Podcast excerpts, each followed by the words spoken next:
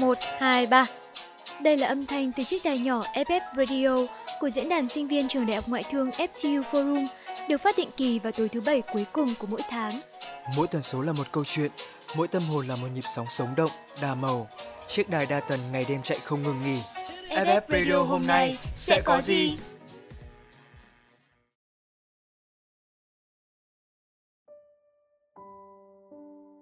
Tháng năm, mùa của nắng và gió.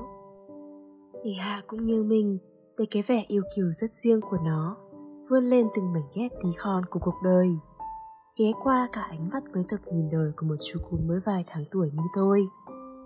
Dù Trao vẫn chưa quen với chú nhỏ này lắm, tôi vẫn hàng ngày được nghe cái hoa tỉ tê về tình yêu vô ngần của nó với mùa hạ, rằng cái vẻ đẹp đặc biệt của mùa hè vừa duyên dáng lại vừa đặc biệt nóng bỏng.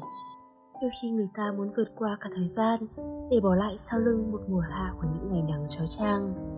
Nhưng khi mùa hạ ấy đi rồi, lại cứ hoài vương vấn, luyến lưu về nó. Thôi, một chú cún mới bập bõm tập cảm nhận thế giới này.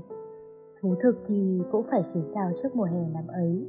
Những ngày tháng đầu tiên đến với thế giới, phải được mẹ tặng cho một lăng kính diệu kỳ để thấy rằng tình yêu luôn thường trực ở muôn nơi.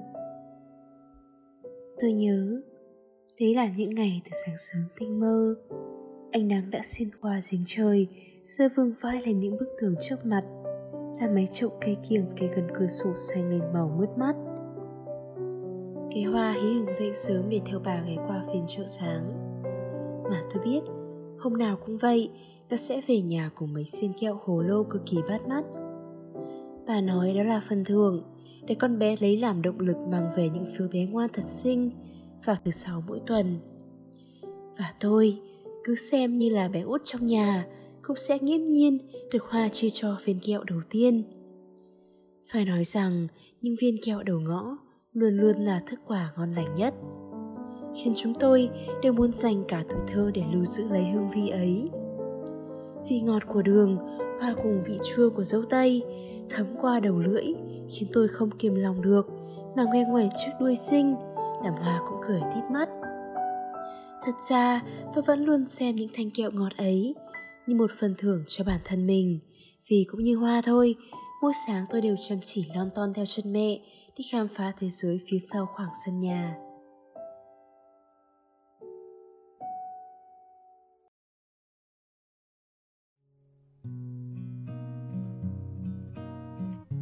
Những ngày còn bé, có lẽ với tôi, niềm vui mỗi ngày là được có mẹ ở bên, đi khắp đó đây, làm điều mình thích, cùng mẹ đi trên những con đường mới. Tôi thích cái cách mọi vấn đề đều hóa còn con, và tình điều bé bé lại trở nên thật đặc biệt. Ví như cách những chiếc lá nhẹ chuyển mình trong gió hạ, như thể chào đón những bước chân đầu đời của một chú cún hiếu kỳ muốn đưa cả thế giới vào tầm mắt như tôi. Mấy dặn tre già, ngày nào cũng rủ rì rủ rì những câu chuyện, những bài ca cụ dích. Ấy vậy mà vẫn có mấy đứa trẻ thường dừng chân lắng nghe từng nhịp thở của nó. So với việc nghe đi nghe lại với bản tình ca ấy, tôi thích việc được gặp gỡ và trò chuyện với mấy bạn cún nhà bên hơn. Có anh kia chỉ lớn hơn tôi vài tháng tuổi thôi mà trông cao lớn lắm, ngày nào cũng mang giọng nói có phần uy nghiêm và hung dữ ấy để ra vẻ với chúng tôi. Tôi thích nhất bạn cún nhỏ cùng bộ lông trắng của bạn ấy, bồng bềnh như kéo mây trời xuống làm lớp áo, còn được gắn một chiếc nơ hồng ở cổ, trông điệu ơi là điệu. Thế là ngày hôm sau, tôi cũng tự hào xuất hiện với chiếc nơ đen đầy lãng tử, ngạo nghễ đi dạo khắp xóm nhỏ. Kể ra cái Hoa cũng giỏi thật, nó hiểu hết mấy lúc tôi nhõng nhẽo, vòi vĩnh bằng cách lăn qua lăn lại trên sàn nhà. Nên liền mang chiếc áo cũ ra, nhờ bà may thành hình chiếc nơ bằng chiếc váy may cũ. Không biết đã để cạnh cửa sổ căn buồng từ bao giờ. Tôi nhớ, những buổi chiều khi trời dần tắt nắng, cái Hoa sẽ thường ngẩn ngơ dưới hiên nhà, bên cái chõm tre ông ngồi đan lưới. Có vẻ như ngắm nhìn bầu trời mùa hạ đổi màu cũng là cái sở thích rất riêng. Đến tôi cũng thấy thật diệu kỳ khi bầu trời mới vừa trong xanh đã có thể ửng hồng một màu rất dịu, rồi đậm đà sắc cam của ánh hoàng hôn cuối trước khi tắt hẳn. Nhưng điều tôi ấn tượng nhất về mùa hạ năm ấy không phải là sự thay áo quá diệu kỳ của bầu trời, mà chính là tiếng chuông nhà thờ Ngân vang vọng cả một góc trời. Theo lời bà nói về cái Hoa, đó chính là dấu ấn yên bình mà sau này lớn lên sợ rằng sẽ thật khó để nó tìm lại được, những khoảng thanh âm không lặng im, rất vang vọng và vẫn bình yên đến lạ như thế. Và hơn tất cả, thứ đã đi sâu vào tiềm thức của tôi cho đến tận bây giờ chính là hương bổ kết thanh dịu, mát lành. Và cứ chiều chiều khi đã chơi trốn tìm, đôi bắt chán chê với mấy đứa nhỏ trong xóm, Hoa chạy về mồ hôi dính đầy làn tóc, thì đã có bà đun sẵn nước và nó nằm ngửa trên chiếc ghế dài để bà gội đầu cho. Nhưng lúc ấy, tôi bất giác cũng nhõng nhẽo chạy về phía mẹ, đòi được mẹ liếm lông. Mẹ tôi thì luôn hiểu rõ những gì tôi muốn kể, dù cho tôi chỉ cần bước tới và gối đầu lên bụng mẹ thôi. Tung tăng suốt cả ngày, thì với tôi, được nằm trong lòng mẹ vẫn là cảm giác tuyệt vời nhất. Tôi nhớ những đêm mùa hạ, trăng lên đến đỉnh đầu, trăng sáng nhưng rất dịu, ôm lấy từng cảnh vật bằng sự dịu dàng vốn có của nó. Gió nhẹ nhàng mơn man lên bộ lông mượt mà tôi vẫn luôn tự hào. Tôi nép vào lòng mẹ, lim dim, mơ màng. Ông nội bắc vọng ra giữa hiên nhà, đặt cạnh là chiếc điếu thuốc nom châm đã cũ, cùng tách trà nóng mà thi thoảng sẽ có hàng xóm đến cùng ông trò chuyện thưởng trà. Còn cái Hoa, nó vẫn hiếu kỳ vòi vĩnh bà, cùng chơi mấy trò chơi cụ dích. Bởi từ ngày đến đây tôi đã thấy, nào là ô ăn quan, nào là mấy câu đố vui mới học được ở lớp mẫu giáo. Có những ngày cuối hạ, chẳng thấy trăng, nhà không điện. Cơn mưa ầm ào kéo qua, chẳng mấy chốc, nước đã trắng băng một góc sân. Tôi đép mình vào bụng mẹ, lon ton hốt hoảng bám theo từng bước chân, nằm gọn trong góc bếp. Mưa chảy dọc theo mái ngói đỏ tươi, theo từng lớp sóng nhấp nhô thành những đường kẻ sọc lấp loáng. Khi ánh sáng ngoài trời tắt hẳn nhường chỗ cho đêm đen, những giọt mưa cũng hóa dịu dàng. Mưa nhẹ hơn, trời trong hơn, và gió mang theo hơi lạnh se sẽ, dễ chịu, để cái Hoa lại phải thốt lên cảm thán rằng nó thấy đó đây, những ngày đầu xuân như khứ hồi trong khoảnh khắc. Hoa thì cũng như tôi thôi, vẫn còn bé, còn muốn giấu mình vào lòng bà, lòng mẹ thiêu thiêu ngủ, còn muốn dựa dẫm, muốn mè nheo. Nhưng tôi ngưỡng mộ nó bởi trái tim rất mộng mơ và lăng kính nhìn đời ngọt ngào như vị kẹo đầu ngõ. Mùa hạ rồi cũng phải đi qua. Với tôi thì vương vấn chỉ là một chút gì đó lướt nhẹ qua tâm trí. Bởi là một đứa bấy tập quan sát cuộc đời, thì những tò mò, những câu hỏi về mùa thu êm dịu hay những ngày đông giá trong lời kể của mẹ còn hấp dẫn hơn cả những viên kẹo bắt bắt đầu ngõ. Và với trái tim ngây ngô trong ngần ấy, từng ngày trôi qua đều như những ngưỡng cửa mới chờ tôi khám phá. Tôi thử hỏi tại sao người ta cứ phải mãi luân lưu những ngày hạ, khi thu sang hay khi đông tới. Cuộc đời này vẫn sẽ đẹp theo những cách khác nhau. Tôi nhớ mùa thu ngày tựu trường, bà nội dẫn Hoa đến lớp. Con bé bịn rịn, rụt rè trước một ngưỡng cửa mới. Nhưng ngày nào bé út là tôi cũng ngoan ngoãn đi theo Hoa, cùng nó đi học một đoạn dài trên con đường làng quen thuộc. Nhân tiện đón ánh nắng chớm thu cũng là cách để soi bóng mình qua tia nắng ấm. Để tôi nhận ra có một mùa hạ mình đã cao hơn biết mấy, so với anh bạn nhà bên thì cũng chẳng thua kém bao nhiêu. Tôi bỗng nhiên cũng ngẩng đầu hiên ngang đi qua đi lại mấy lần con đường cũ, tự hào về dáng vẻ đĩnh đạc của một anh chàng mới lớn. Tôi nhớ những ngày đông ghé, mặt trời cũng lười ngao du và rất nhanh muốn đem ánh nắng trốn đi khỏi cái tiết trời buốt lạnh ấy. Cái rét đôi khi cũng làm tôi run lên cầm cập, chẳng còn muốn tung tăng đó đây, chơi đủ trò cùng lũ bạn hàng xóm. Ấy thế mà mùa đông ấy, trong ký ức của tôi, vẫn như hương kẹo ngọt lịm, còn mãi dư ba. Bởi đông cho tôi những lần hạnh phúc buổi sớm mai, đón màu nắng nhạt mà ấm áp hơn bao giờ hết, rồi lại nóng lòng khi mặt trời dần tắt, chờ đợi những bữa cơm cả nhà ấm áp quây quần. Bà nội sẽ đun một bếp lửa nhỏ, trong cái ánh sáng lập lòe ấy, cả nhà ba người và hai mẹ con chúng tôi cùng nhau sưởi ấm.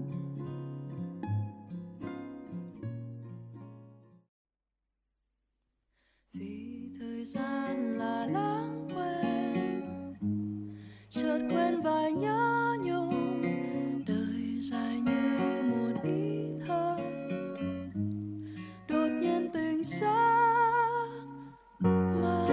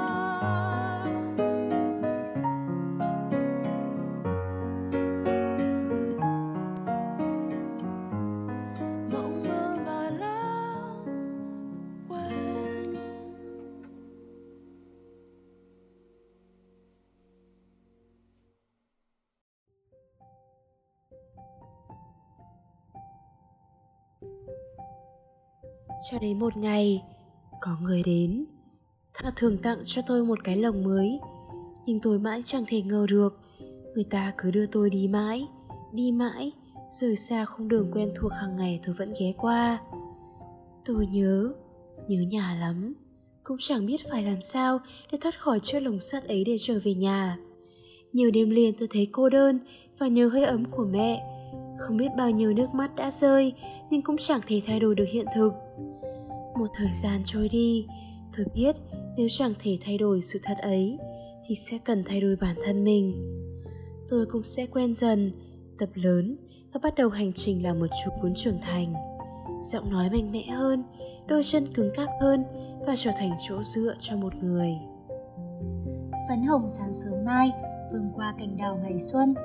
Mấy nụ hồng hôm qua còn e ấp, ngày đã hé nở. Cái hương xuân thật ngọt, thật ấm, thật đặc biệt, khiến tôi cũng chẳng còn muốn mãi mơ màng trong giấc ngủ nữa. Tôi phải ghé qua hành lang để nhìn xem ngày xuân rốt cuộc là như thế nào, để muôn màu vạn vật đều như thay màu áo mới tinh khôi, được nhuộm hồng, tắm tháp trong ánh bình minh của đất trời. Giờ đây, tôi mới thật sự để ý đến cuộc sống mới của mình.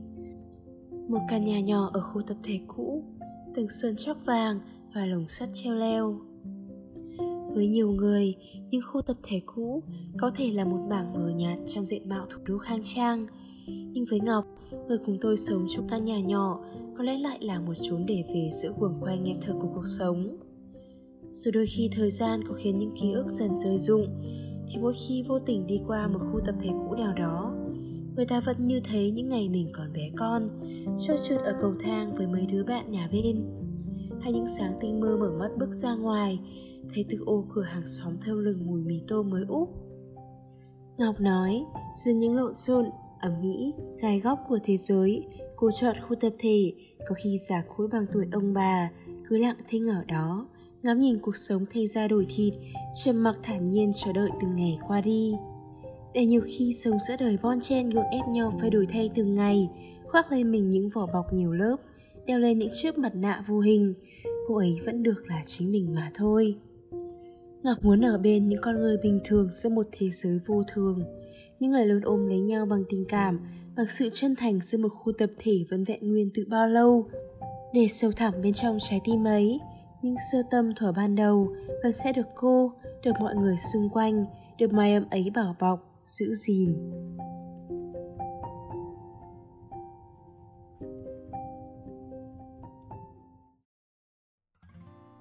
봄처럼 따뜻했던 우리의 사랑이 Nói về Ngọc, tôi luôn cho rằng cô chủ của mình thật cốc.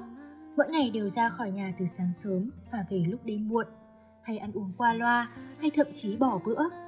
Nếu là ngày xưa khi tôi còn ở cạnh mẹ, tôi sẽ luôn nghe bà nội dặn cái Hoa phải xếp lại chăn gối gọn gàng khi thức dậy. Có khi là vài tờ giấy nốt cắn lên bàn học nhắc Hoa về món thịt kho bà đã đặt trên nắp tủ nếu hôm ấy bà phải qua phiên chợ lớn phía bên kia dòng sông.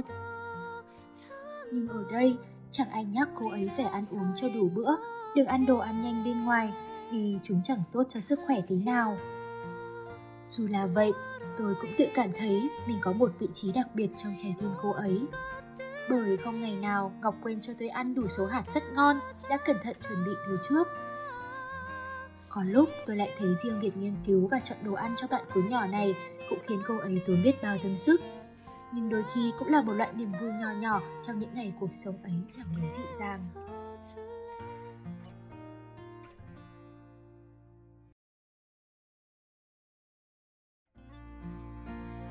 Vài người đúng là khó hiểu, suy nghĩ quá nhiều, nhạy cảm cũng quá nhiều.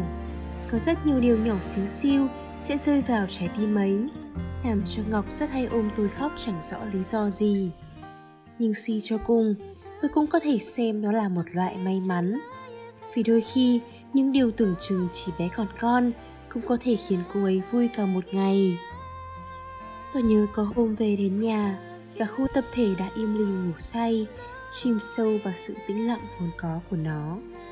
Một chút mưa vừa kịp dính áo, một chút tủi thân, một chút nhớ nhà, tôi lại thấy Ngọc lững thững, chậm chậm bước đến ôm lấy tôi, rồi thút thít và òa khóc. Tôi cũng chẳng hiểu bao nhiêu những điều thế giới ngoài kia đem đến cho một cô gái nhỏ.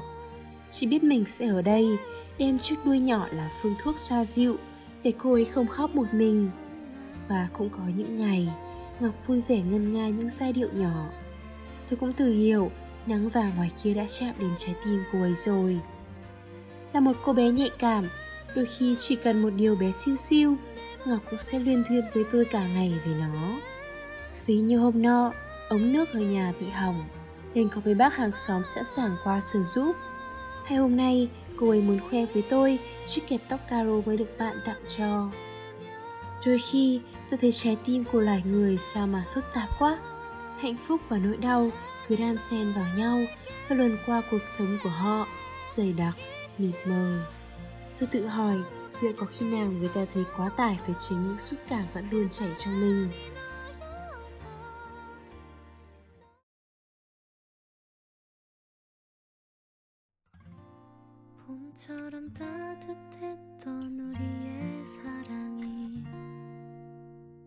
Và cứ như thế, mỗi ngày tôi sẽ ở nhà, ngoan ngoãn trong nhà cho cô chủ nhỏ, đợi đúng giờ cô ấy trở về để đứng trước cửa vẫy đuôi chào đón. Ở đây tôi cũng có những người bạn hàng xóm rất đáng yêu, mỗi buổi sáng đều cùng tôi chơi phiêu lưu, đuổi bắt, nghe mấy câu chuyện mộng mơ lãng mạn của chậu hoa bên hiên nhà. Hôm nào Ngọc về muộn, bà Lan nhà bên sẽ dẫn cả tôi cùng bạn cún bên đó đi dạo. Và tôi biết chắc bà sẽ dừng lại trò chuyện thật lâu cùng mấy ông bà đang tập dưỡng sinh dưới sảnh khu nhà. Thế nên dĩ nhiên, chúng tôi cũng đi tìm một thú vui mới, thì nhau kết bạn với mấy chị đom đóm. Tôi gọi họ là sứ giả của màn đêm bởi những đôi cánh lấp lánh diệu kỳ mỗi lần trăng lên. Cuộc sống ở khu tập thể, không có mẹ, không có bé Hoa hay ánh trăng sáng mỗi đêm hè, nhưng tôi vẫn tìm thấy những niềm vui mới theo một cách thật đặc biệt mà có lẽ không nơi nào có được. Vì như nhìn mọi người ở đây sống cách nhau những bức tường vàng, nhưng trái tim luôn hướng về nhau, để khu tập thể ấy hơn cả một nơi để về, mà còn là một gia đình mới, nơi mọi người vẫn quan tâm nhau như người một nhà, nơi tình cảm vẫn luôn là một thứ gì đó thật siêu kỳ, xóa nhòa mọi khoảng cách, làm rung động tâm hồn cả một chú cún như tôi. Và đặc biệt hơn nữa, ở đây tôi có Ngọc, một cô chủ nhỏ tuy thật ngốc nhưng cũng rất đáng yêu. Kể cả khi tôi đã nhận ra rằng mình đang dần lớn, đã chững chạc và giọng nói dần đanh thép hơn, thì cô ấy vẫn ôm lấy tôi, chiều chuộng và trò chuyện với tôi như một đứa trẻ. Hoặc có thể, ở nơi không còn mẹ ở cạnh bên mình, chúng tôi sẽ xem nhau như một điểm tựa, một người mà khi ở bên, mình sẽ vẫn được mang tâm hồn và trái tim của một đứa bé. giống như cách tôi sẽ luôn ở đó, nghe cô ấy kể mấy điều chẳng ai chịu nghe, giúp vào người cô ấy để an ủi mỗi khi cô ấy khóc. Và vẫy đuôi vui vẻ mỗi khi cô trở về với một câu chuyện siêu hạnh phúc nào đó, dù cho vốn dĩ nó cũng không đặc biệt đến thế. Ví như hôm nay trên đường đi làm về, một chị gái đã đi qua nhắc cô cẩn thận tà áo mưa cuốn vào bánh xe. Hay mấy ngày nữa thôi, cô sẽ được nghỉ lễ và sẽ phi thật nhanh về nhà với mẹ sau gần cả năm đắm chìm trong công việc vì đã quên mất vị thương nhà. Có những câu chuyện mà tôi cũng chẳng thể hiểu rõ hay hình dung ra cô đã trải qua như thế nào. Nhưng tôi biết, chỉ cần mình ở đây, cô ấy sẽ chẳng cô đơn giữa thủ đô đất chật người đông này. Dần dà tôi hiểu, giờ đây mình còn một nhiệm vụ cao cả hơn nữa, đó là nuôi cô chủ nhỏ ấy bằng tình yêu của riêng mình.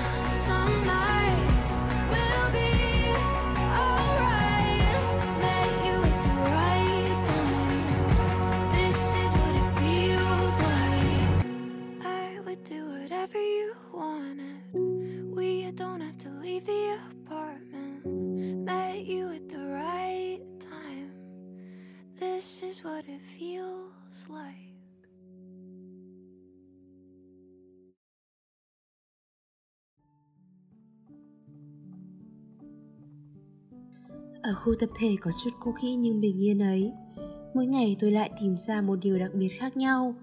Người ta gọi nơi đây là khu tập thể bình yên. Có bình yên thật không? Tôi cũng không rõ. Nhưng khu tập thể này có rất nhiều thứ hay mà chắc hẳn chẳng nơi nào khác có được. Ở đây, chẳng ai phải khóa cửa nhà mỗi khi đi vắng cả. Cũng chẳng có chuyện phòng ba không một phàn nàn phòng bốn không một làm cái gì mà ẩm mỹ thế kia, bởi ai nấy đều chia sẻ cảm thông cho nhau. Hoặc đơn giản vì họ đã quá đỗi quen thuộc với từng cái tên, từng khuôn mặt, từng nếp sống của nhau đến nỗi chẳng hề cảm thấy phiền hà nữa. Mỗi khi có chuyện, tất cả lại xúm vào giúp đỡ lẫn nhau, mỗi người san sẻ một chút một, từ chuyện nhà này hỏng ống nước, nhà kia chuẩn bị thấm mưa, hay nhà này cần dán lại tường. Mặc kệ ngoài kia có ồn nào, có lo toan thế nào, thì ở đây nhịp sống vẫn chậm rãi chảy trôi và mọi người vẫn luôn đối tốt với nhau như vậy. Cứ như thể họ sống chung một nhà, cứ như thể họ là những người thân trong gia đình của nhau vậy. Hai tiếng gia đình, nghe sao mà thân thương và ấm áp, hệt như làn gió mát lành thổi bay đi cái nóng nực giữa tiết trời hạ. như ngọn lửa hồng sưởi ấm đôi tay lạnh cóng những ngày đông rét buốt. Khu tập thể bình yên chính là nơi tôi tìm thấy sự hiện hữu của cảm giác nơi tôi thuộc về. Sự yên bình len lỏi trong từng góc ngách, từng âm thanh, từng dáng hình của vạn vật và cả của con người ở đây. Tất cả đều chân thật và giản dị quá đỗi. Cũng vì lẽ đó mà tôi thấy yêu nơi này. Đặc biệt hơn hết là giờ đây tôi có cho mình một đại gia đình luôn tràn ngập hạnh phúc và ấm áp tình người. Nó còn rộng lớn hơn mảnh sân nhỏ ngày ấu thơ của tôi gấp nhiều lần. Ở nơi này tôi có bà, có chú, có chị, có bạn bè. Họ thân thiết gắn bó và yêu thương nhau hệt như những người ruột thịt trong gia đình, mà có khi còn hơn cả thế. Và tôi sẽ chẳng thể tưởng tượng được nổi cuộc đời mình sẽ đi đến đâu, điều tồi tệ gì sẽ xảy ra với mình nếu ngày ấy cô chủ không đem tôi về mà nuôi nấng. Tiếng hò khống khẳng quen thuộc vang lên ngoài cửa. Chẳng cần phải tốn công suy nghĩ làm gì, tôi cũng có thể biết rằng đây không ai khác ngoài bà Lan phòng bên cạnh. Đó chính là tín hiệu mà bà Lan gọi tôi mỗi khi cô chủ không có nhà. Thực ra cũng chẳng có giao ước gì đặc biệt cả, chỉ là bà hay làm thế, rồi giết thành quen luôn. Những lúc như thế, tôi đều sẽ tự động ngoe nguẩy cái đuôi nhỏ phía sau và xoay tròn trên bốn chân của mình. Đấy là cách lũ cún chúng tôi bày tỏ sự vui mừng khó tả trong lòng. Bởi vì cũng như thường lệ, tôi biết chắc chắn rằng trên tay bà Lan thế nào cũng có đồ ăn ngon cho không chỉ riêng tôi mà khắp cả khu nhà. Khi thì quả mướp, mớ rau hay trái hồng. Khi thì là những món ăn bà dành cả tâm huyết để làm. Nào là món xôi ngũ sắc, trông bắt mắt và hấp dẫn.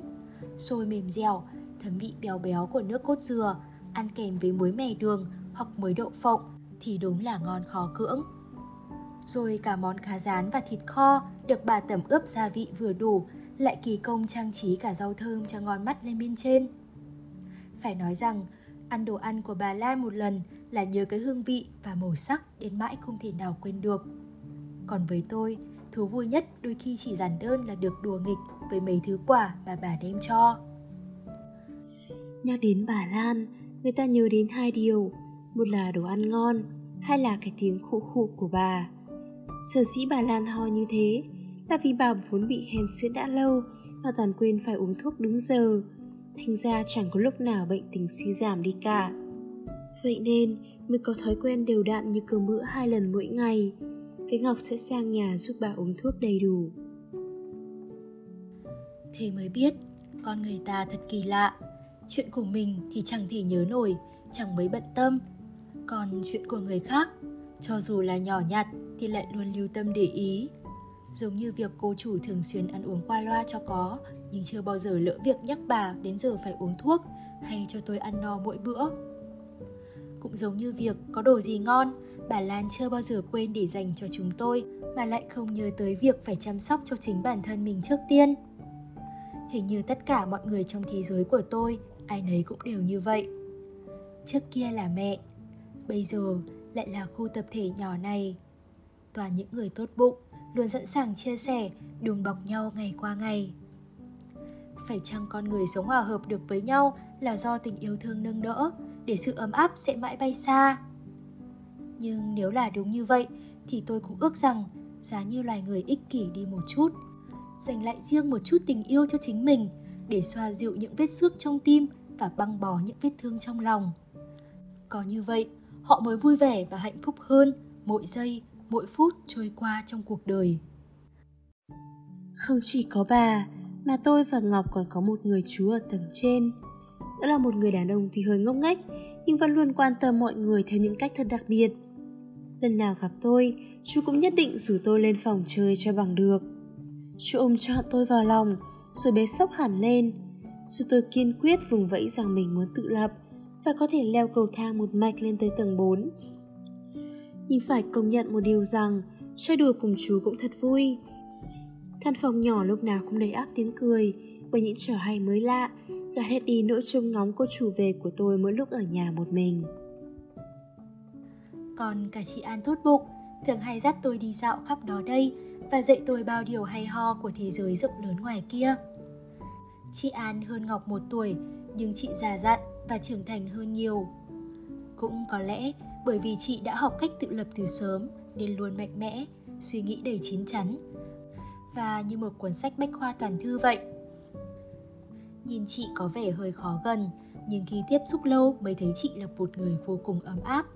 Chị luôn dành cho chúng tôi cái ánh nhìn trìu mến và tình cảm bao la. Cô chủ tôi thân thiết với chị lắm, nên có tâm sự gì cũng tìm đến chị chia sẻ.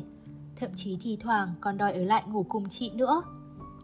Thế tình cảm ấy chẳng khác gì sự ân cần mà người chị gái dành cho các em của mình.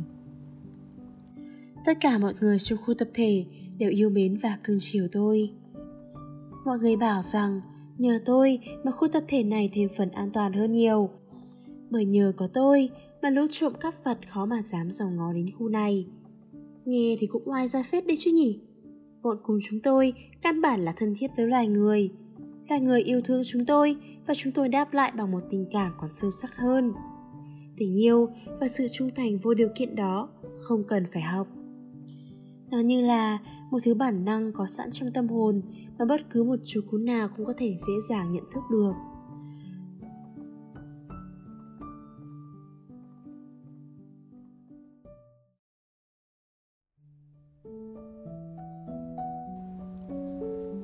Ngày đến ngày đi, cuộc sống yên bình của tôi và cô chủ nhỏ ở khu tập thể ấy cứ thế êm đềm trôi qua.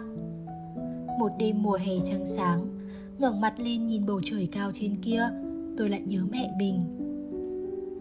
Từng chút kỷ niệm còn neo giữ trong sâu thẳm ký ức bỗng chốc ùa về, đưa tôi rời xa thực tại, trở về miền xa xăm. Tôi nhớ những ngày nhỏ, nhõng nhẽo theo sau mẹ đi khắp trốn, nhớ những đêm trăng thanh gió nhẹ được mẹ vuốt ve âu yếm.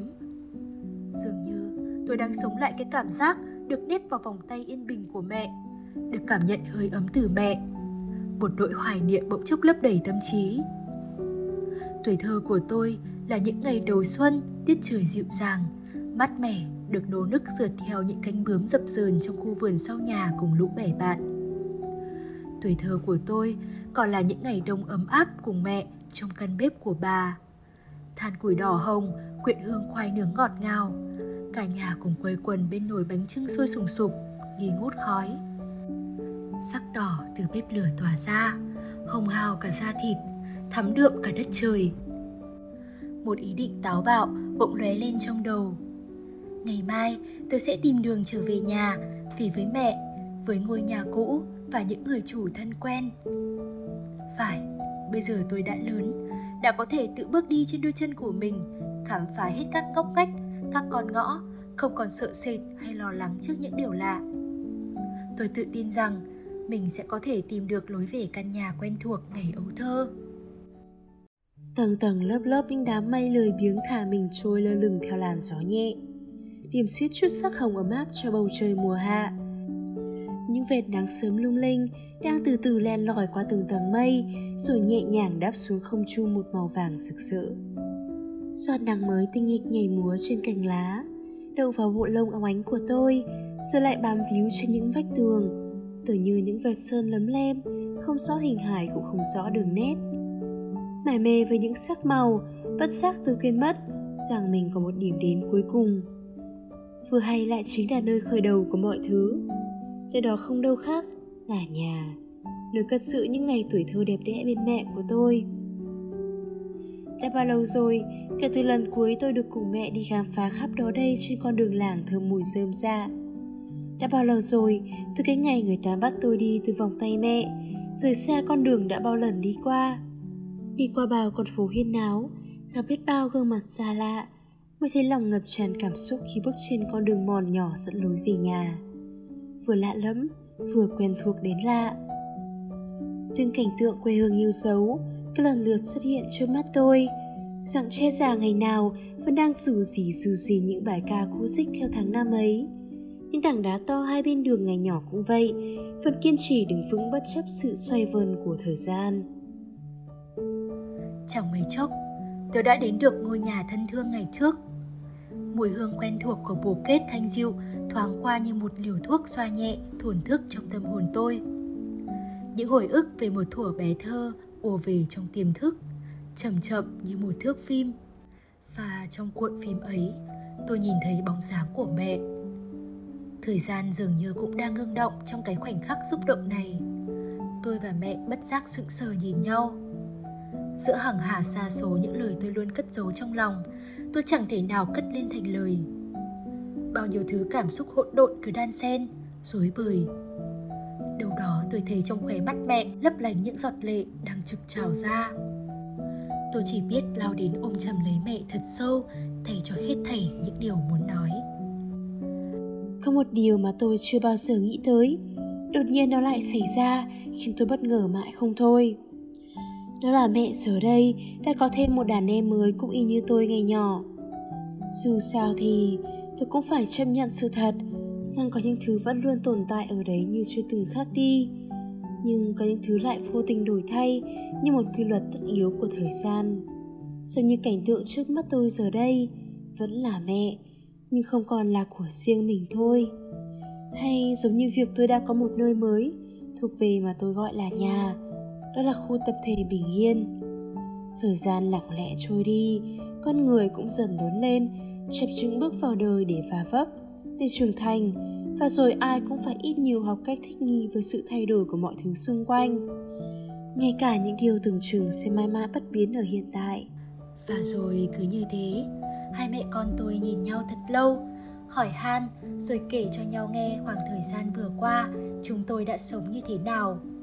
Tôi kể mẹ nghe về nhiều điều, rằng tôi đã lớn lên như thế nào, đã gặp những người tốt bụng ra làm sao.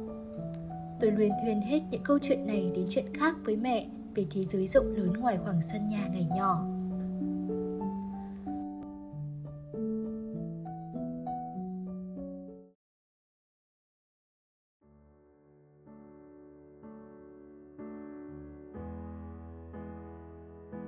Bầu trời lại quay trở về với màu áo đỏ cam của hoàng hôn, của trạng vạng và những bữa cơm sum vầy. Đã khá lâu rồi kể từ lần cuối tôi được hòa mình vào hơi thở của làng quê không khói bụi, để ngắm nhìn thật kỹ gam màu của một thời tuổi thơ tôi đã từng ôm ấp. Nhưng lớp áo dày cuối cùng cũng được khoác lên, trước khi nhường chỗ cho màn đêm ấy cũng nhắc tôi đã đến lúc quay trở về.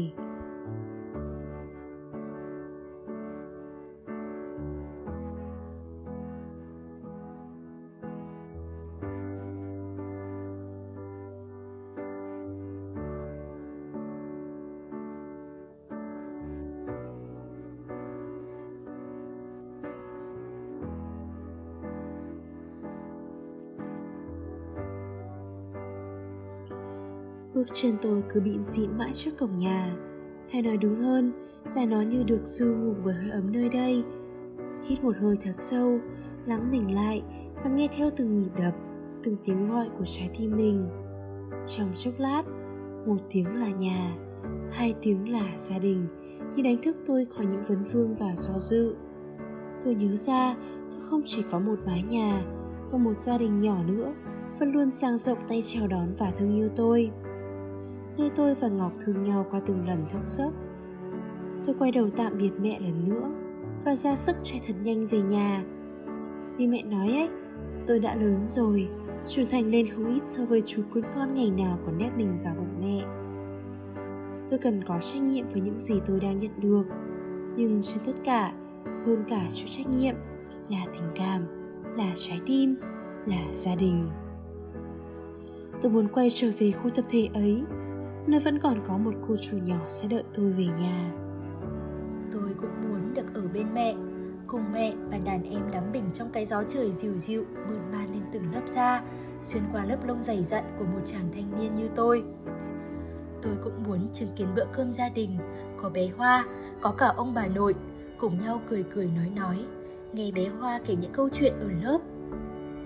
Tôi cũng thấy từng thanh âm níu chân tôi ở lại trên những khóm hoa lan vẫn nhẹ nhàng lay động như thuở nào. Cái hương vị ấm áp của quê nhà, của gia đình cứ thế như đan quyện vào nhau, tất cả như dung hòa về làm một. Một cảm giác ấm áp không nơi đâu có được của khoảng trời mà bấy lâu nay tôi vẫn hoài nhung nhớ.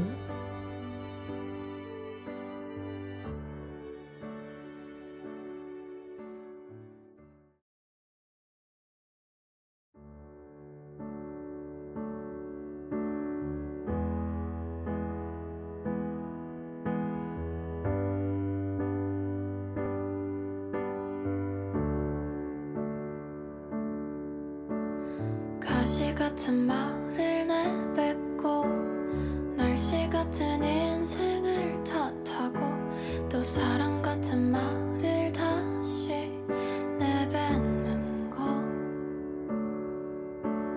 사랑 같은 말을 내뱉고 작은 일에 웃음 져놓고선 또 상처 같은 말을 입에 담는 거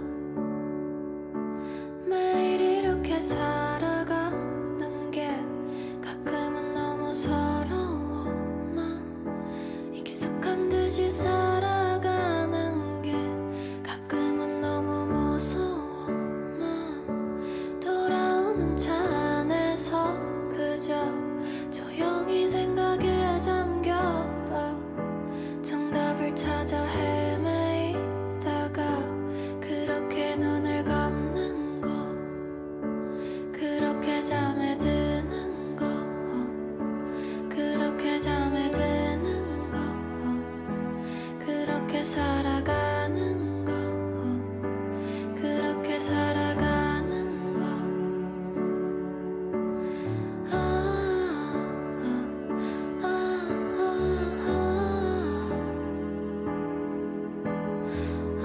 아, 아, 아. 상처 같은 말을 내뱉고 예쁜 말을 찾아 헤매고선 한숨 같은 것을 깊게 내뱉는 것 쓰러지듯이 침대에 누워 가만히 눈을 감고서 다 괜찮다고 되뇌이다가 그렇게 잠에 드는 것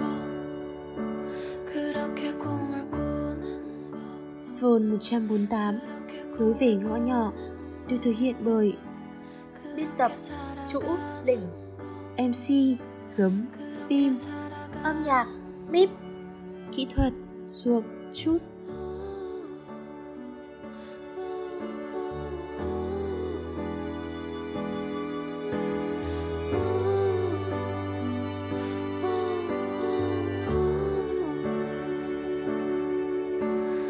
한숨 같은 것을 내뱉고 사람들을 찾아 꼭 안고선 사랑 같은 말을 다시 내뱉는 것